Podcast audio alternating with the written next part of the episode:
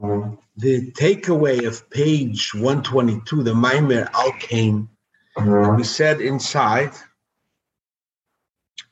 that this Maimer is the Maimer that Rebbe said in 1953 in Tafshin Yud Gimel, and, it, and when Stalin fell, and this is also the Maimer that the Rebbe Rashab said a Maimer Yusuf and this Maimer in Tere'er in Tofish Ches when the Tsar fell.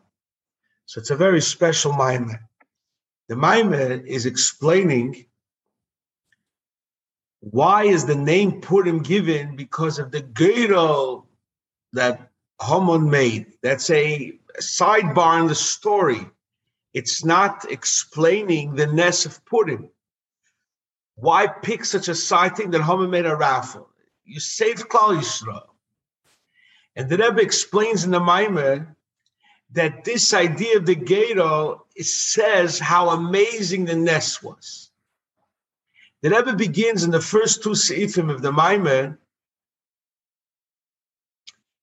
the idea of Teira, Teira is ksuva ponim ve'oched, that Teira itself is very, very high. In order to reach the etzem of Teira, you have to have a tremendous bittul of oched, and only then can you receive the highest level of Ocher through learning Torah. And the Rebbe says that Klal Yisrael, the way the Rebbe says so many times in the Maimorim of Megillah in Torah, that the Yidden were b'msiris nefesh for a whole year. They had tremendous bittul. And that's why they were able to get this great Ta'orah that Abishter, the great Torah, Kimu Mashikibul Alim Kfar, they were able to get that because of the tremendous bittul. And so it is with our life relationship with the Abishter. We have Rotsu, Rotsu's tremendous desire. That itself doesn't take the pnimius of the Abishter because the highest level of Rotsu that it is it's still your yeshes. You want,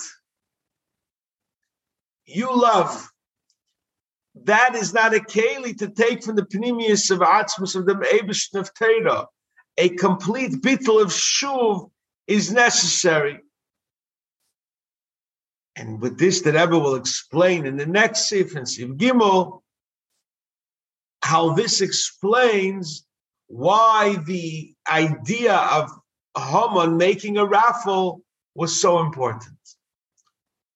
Yes, Shakoyach.